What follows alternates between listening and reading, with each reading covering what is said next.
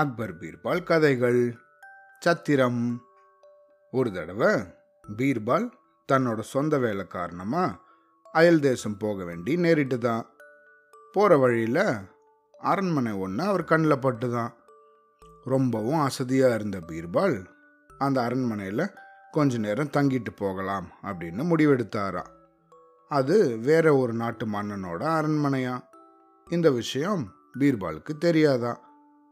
அக்பரோட ஆளுகைக்கு உட்பட்ட மண்ணில் தான் இந்த அரண்மனையும் இருக்குது அப்படின்னு அவர் நினச்சிருந்தாராம். அந்த அரண்மனையோட பின்புறம் போய் குதிரையை கட்டிட்டு அப்படியே சுற்றி பார்த்தாராம்.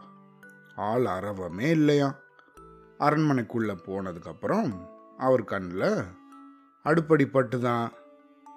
அவருக்கு இருந்த பசியில் கொஞ்சம் கூட யோசிக்காம அங்கே இருந்த சாதத்தை எடுத்து சாப்பிட்டாராம். அதுக்கப்புறம் பக்கத்தில் இன்னொரு அறைக்கு போனாராம். அழகான பஞ்சு மெத்தையோட நல்ல ஒரு படுக்கை அறையாம் அது உண்ட மயக்கத்தில் அந்த படுக்கையில் படுத்து நல்லா தூங்கிட்டாராம். வேட்டையாட போயிருந்த அந்த அரண்மனையோட சொந்தக்காரனான ஒரு மன்னர் கொஞ்ச நேரத்துலலாம் திரும்பி வந்துட்டாராம். உள்ளே வந்து பார்த்தவருக்கு ஒரே ஆச்சரியமா. அடுப்படியில் இருந்த தன்னோட உணவை வேற யாரோ சாப்பிட்ருக்காங்க அதுக்கப்புறம் அவரோட படுக்கையிலேயே யாரோ ஒருத்தன் படுத்து தூங்கின்னு இருக்கானா இதை பார்த்தவொன்னே அவருக்கு பயங்கர கோபம் வந்துடுச்சான் பீர்பாலை தட்டி எழுப்புனாராம். ஏன்பா ஏன் அரண்மனைக்குள்ளேயே புகுந்து என்னோட உணவையே உண்டு ஏன் படுக்கையிலே படுத்து தூங்கின்னு இருக்கிய யார் நீ? அப்படின்னு அதட்டினாராம். ஓஹோ இது அரண்மனையா? காவலர் யாருமே இல்லாததால் இதை சத்திரம்ல நினச்சேன் அப்படின்னு சொன்னாராம் பீர்பால். கொஞ்சம் கூட அலட்டிக்காம பதில் சொன்னாராம். தன்னை ஒரு மன்னர்னு அறிமுகம் செஞ்சதுக்கு அப்புறமும் கொஞ்சம் கூட பயப்படாம தன்னுடைய அரண்மனையை தர்மசத்திரம்னு சொல்கிறானே இவன் அப்படின்னு அந்த மன்னர் இன்னும் கோபமாயிட்டாராம். ஏயா உனக்கு கொஞ்சமாவது அறிவு இருக்கா? அரண்மனையை போய் தர்மசத்திரம்னு சொல்கிறியே அரண்மனைக்கும் தர்மசத்திரத்துக்கும் உனக்கு வித்தியாசம் தெரியலையா? அப்படின்னு கோவப்பட்டாராம் அந்த மன்னர். மன்னர் அவர்களே இது அரண்மனையாகவே இருந்தாலும் இதனை தர்மசத்திரம்னு சொல்கிறதுல என்ன தப்பு இருக்குது அப்படின்னு சொன்னாராம் பீர்பால்.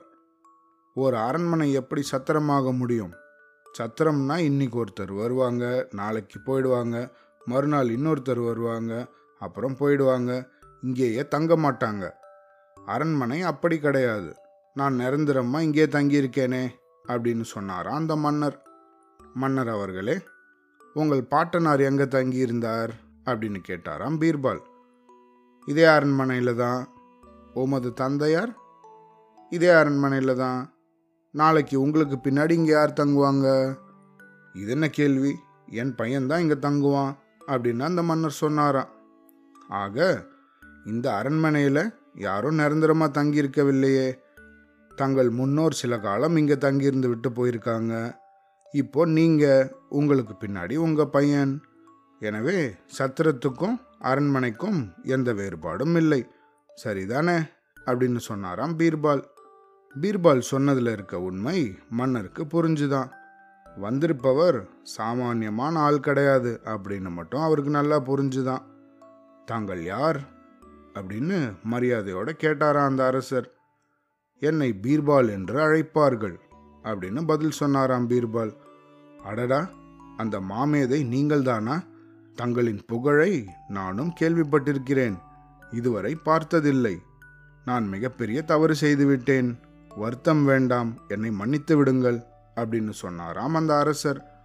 அந்த மன்னரோட அன்பு கட்டளையை ஏற்று பீர்பால் மேலும் சில நாட்கள் அவரோட அரண்மனையில் விருந்தினராக தங்கி இருந்துட்டு அப்புறமா அவர் போக வேண்டிய இடத்துக்கு புறப்பட்டாரா அவ்வளோதான்